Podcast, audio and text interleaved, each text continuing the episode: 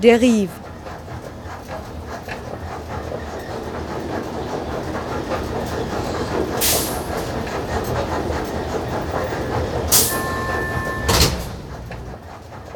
Radio für Stadtforschung.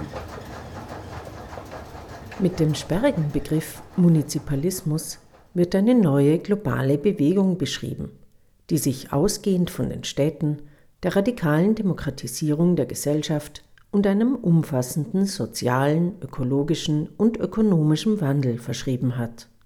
Radio dérive sendet dazu einen Vortrag von Bertie Russell. Bertie Russell forscht am Urban Institute der Universität Sheffield mit Schwerpunkt auf partizipative Demokratie, Commons und postkapitalistische Transformation.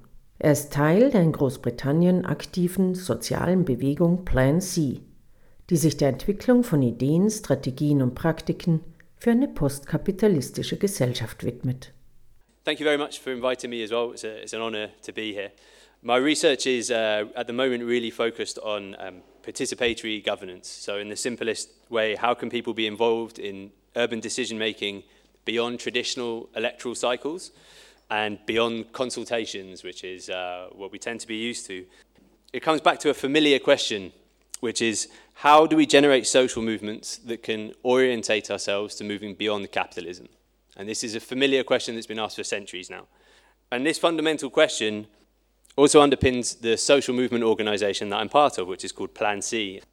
And the best way into starting to understand why I'm personally excited and, and what I'm going to share with you about the, the new municipalist m- movements starts from why I'm interested in the first place and what turns me on to these ideas and, and why I'm particularly pursuing them and, and doing my best to learn about them and, and hopefully take some of these ideas into our organising back home in, in the U K as well. I live in Manchester.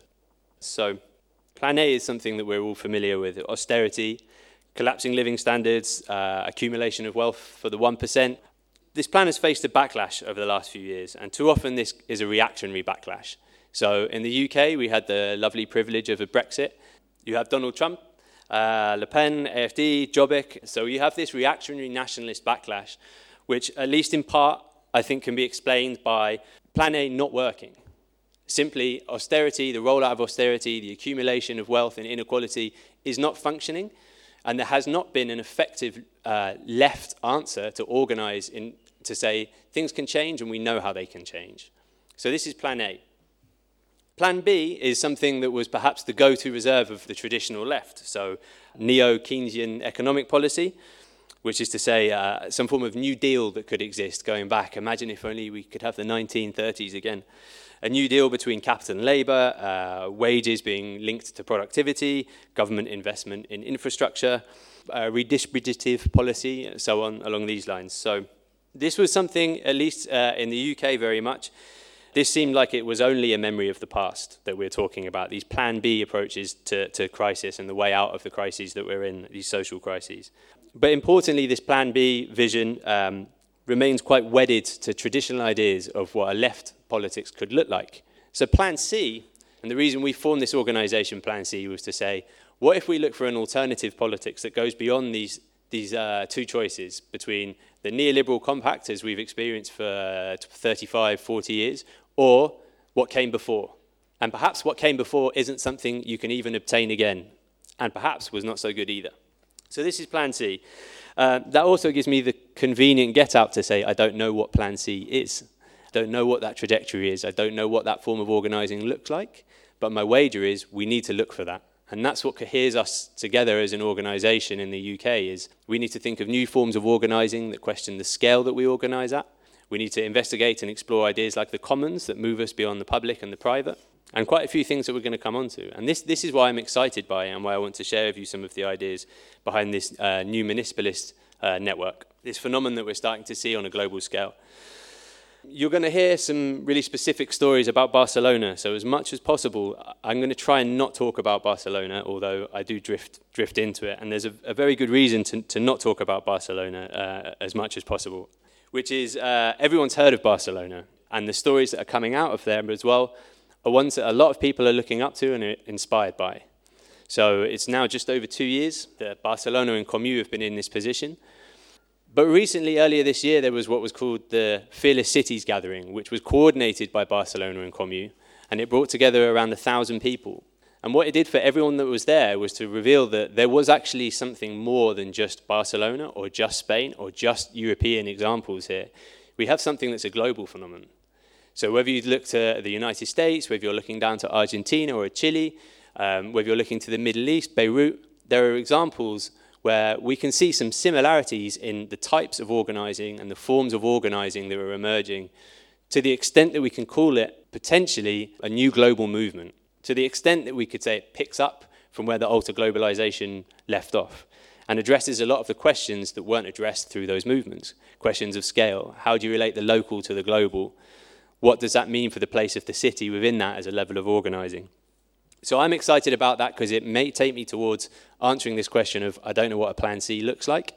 Thankfully, other people in the world are trying to answer that too, even if they haven't framed it as A B C in this way. So I'm going to overview four themes. I think there are more than four themes that we can highlight that run across all of these examples.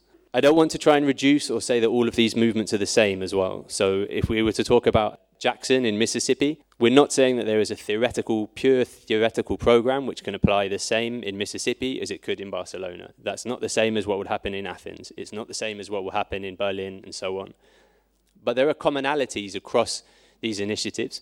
There are commonalities across these places, and that is what I hope to learn from, and I hope to share with you, that we could take into other forms of organising and to think about what it means for the organising that we're doing here as well. So these four themes that, that uh, I would like to introduce to you, they are under these working titles. The first is the feminisation of politics. The second is the idea of the expansion of the commons. The third is remunicipalisation. And the fourth is the redesigning of democracy. The idea of the feminisation of politics. So at its most simple level, the feminisation of politics as a term means placing gender equality as an essential prerequisite to any form of political activity at the level of representation. Uh, the opening plenary of the Fearless Cities Gathering, which took place earlier this year, there was a stage occupied by four women. This is the opening plenary to an international, huge international gathering for a weekend-long event. And these four women were not on that stage to talk about women's issues, whatever the, we may define these are. These were four women talking about these issues of, of municipalism, the politics of municipalism and why that happens. Now, this shouldn't be something that we really have to comment on. But for me, it was the first time that I think I was there in a public space with two and a half thousand people maybe in attendance. And it was put beyond question that seeing a lineup of four women introducing this debate was something that should be normal and that could be normal. So this is simply at the level of representation, but it's nonetheless very important. It's not just in Barcelona. If you look to Ciudad Futura, which is, uh, uh, uh, they describe themselves as a movement party based in Rosario in Argentina. They successfully got three councillors elected from their social movements. And these movements have roots in, in uh, essential, essential tasks of guaranteeing people's existences. So running a secondary school, for example, uh, running a kindergarten, even running a dairy. Uh, these have become the basis of which a political movement has grown out of. So three councillors became elected from that. With the confidence that came with that, they've now run an all-female list at the regional elections. So that's fifteen, a slate with fifteen women on. Again, this shouldn't necessarily be controversial, but it was to the point that the Constitutional Court looked to rule that as illegal, to say that they couldn't do it. So to give you an idea, this is only at the level of representation, but it is important and it is causing waves, and there are people who try and stop it as well.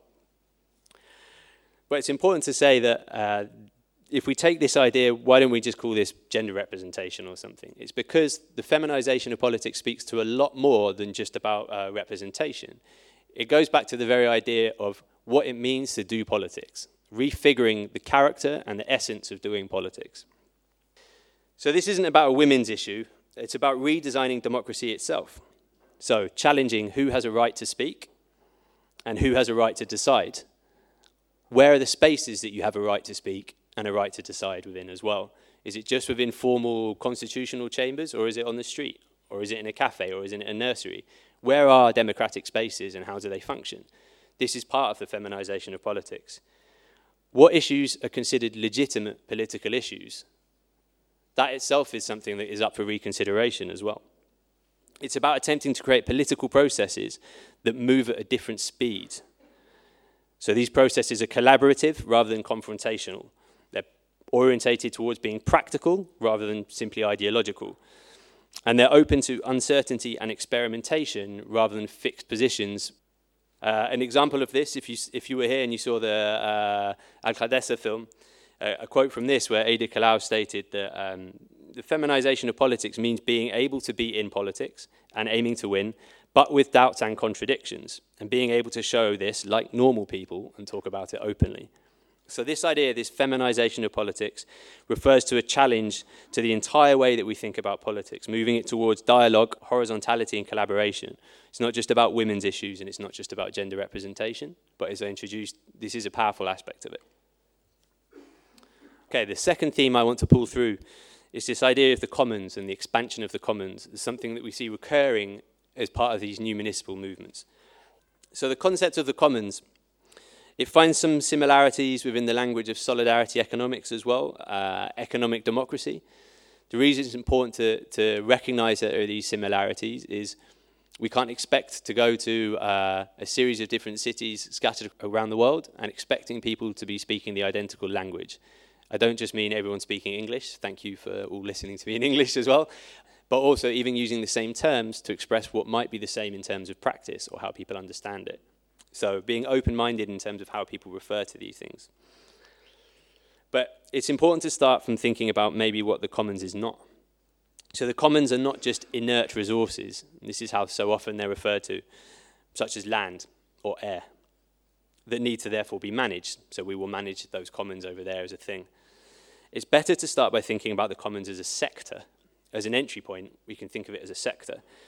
So if you think of the private sector or the public sector, for example, you think of a series of different types of ownership, different decision-making processes, uh, different reasons for existing, different types of management, a different relationship between the users and the producers, and so on.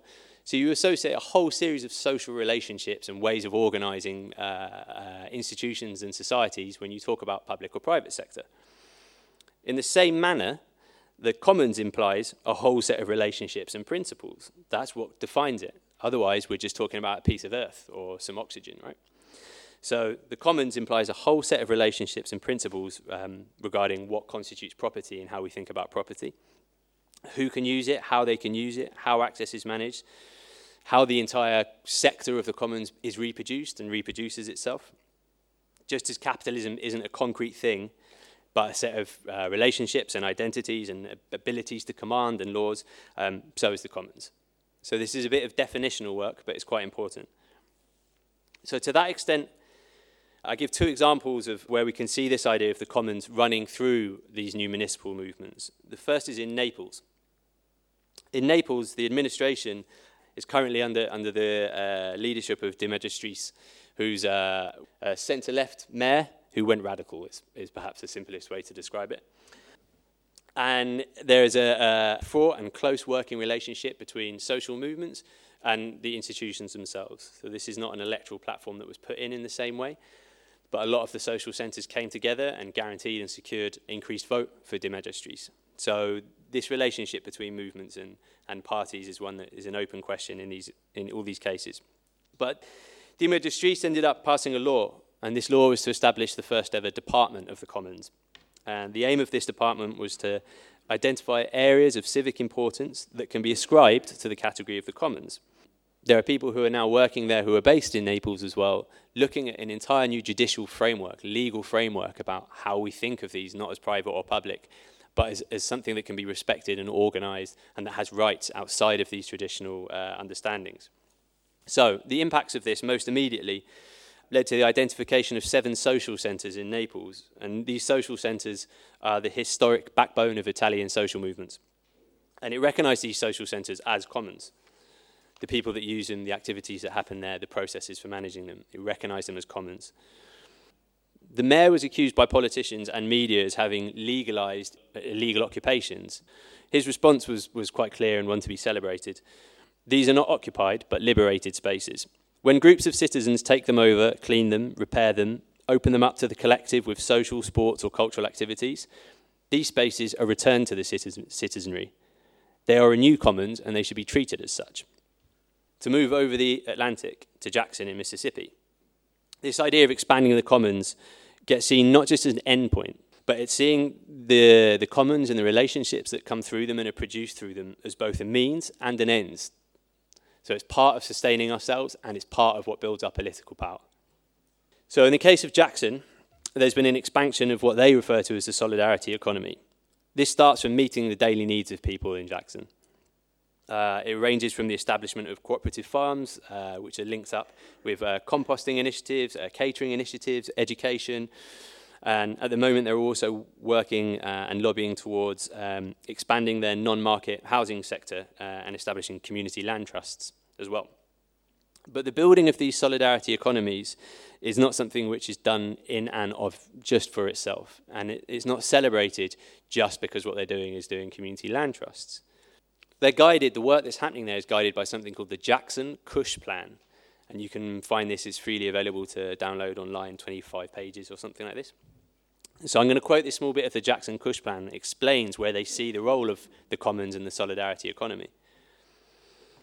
In building along these lines, we aim to transform the economy of Jackson and the region as a whole, to create the material base needed to support and build the autonomous politics that we are pushing.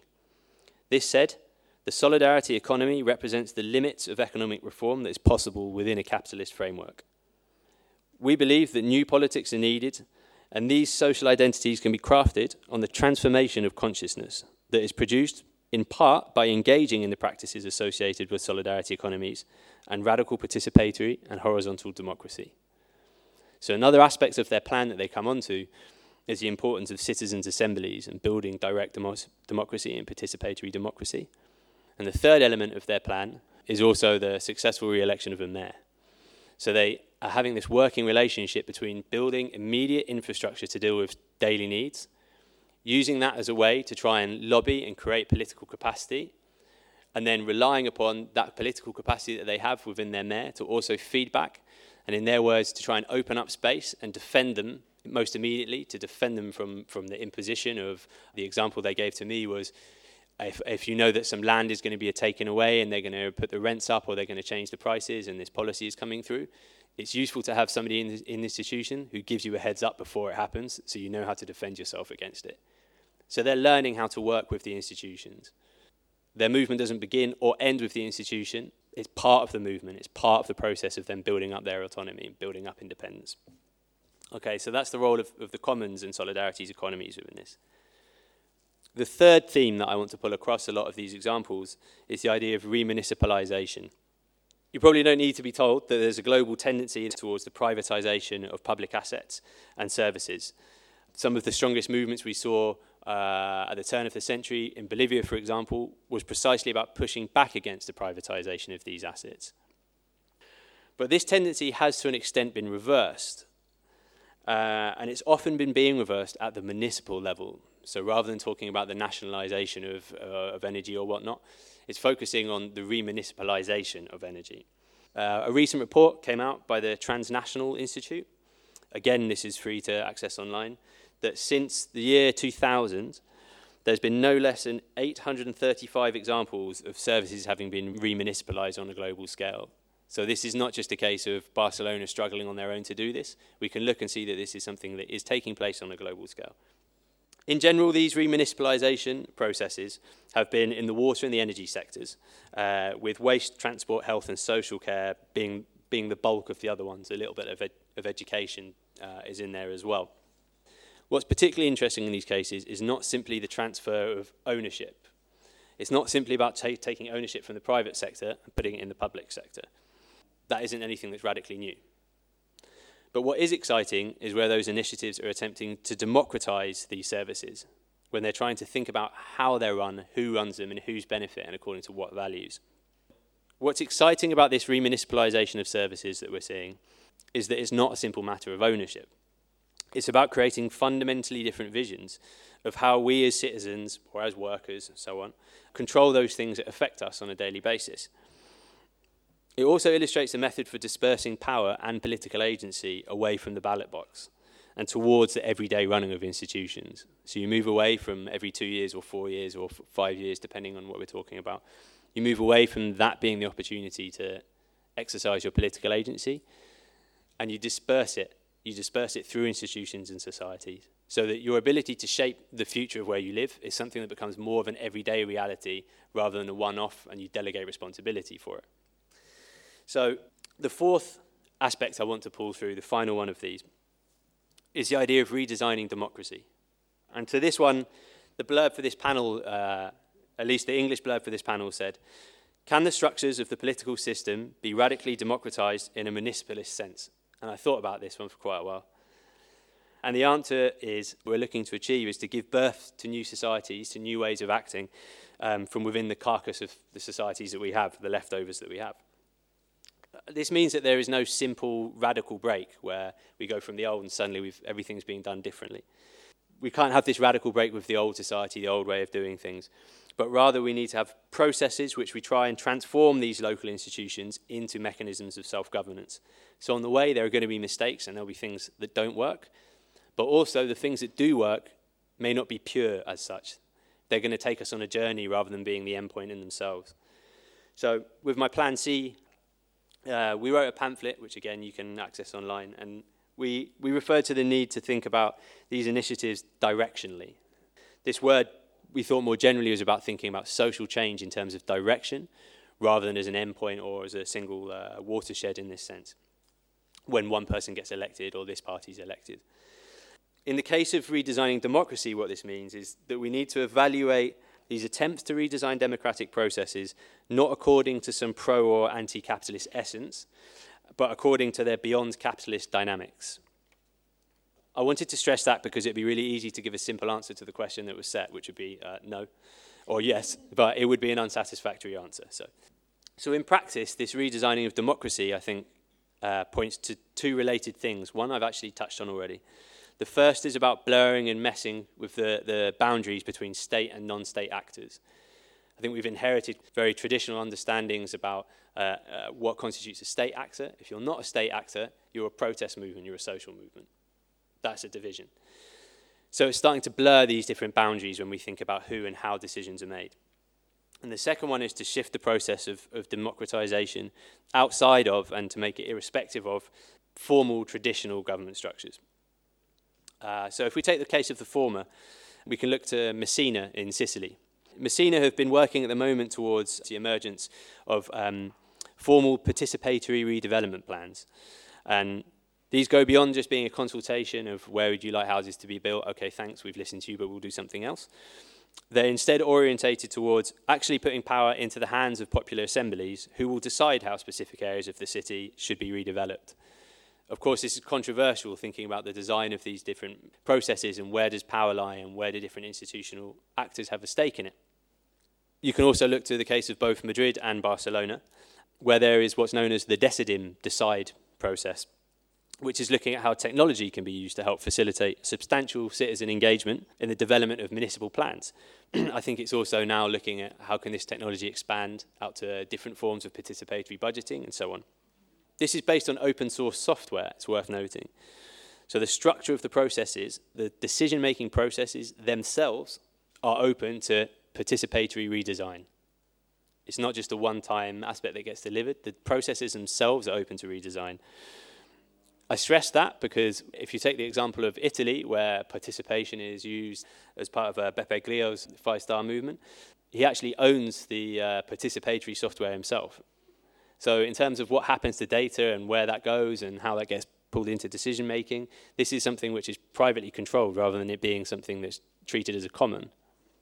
So it's important to stress this. I want to emphasize that these, these forms of participation do have to be engaged with and promoted cautiously and, and critically. The last few decades have seen a spread of participatory mechanisms that do very little to actually empower the citizenry in either the process of defining problems or in terms of coming up with solutions.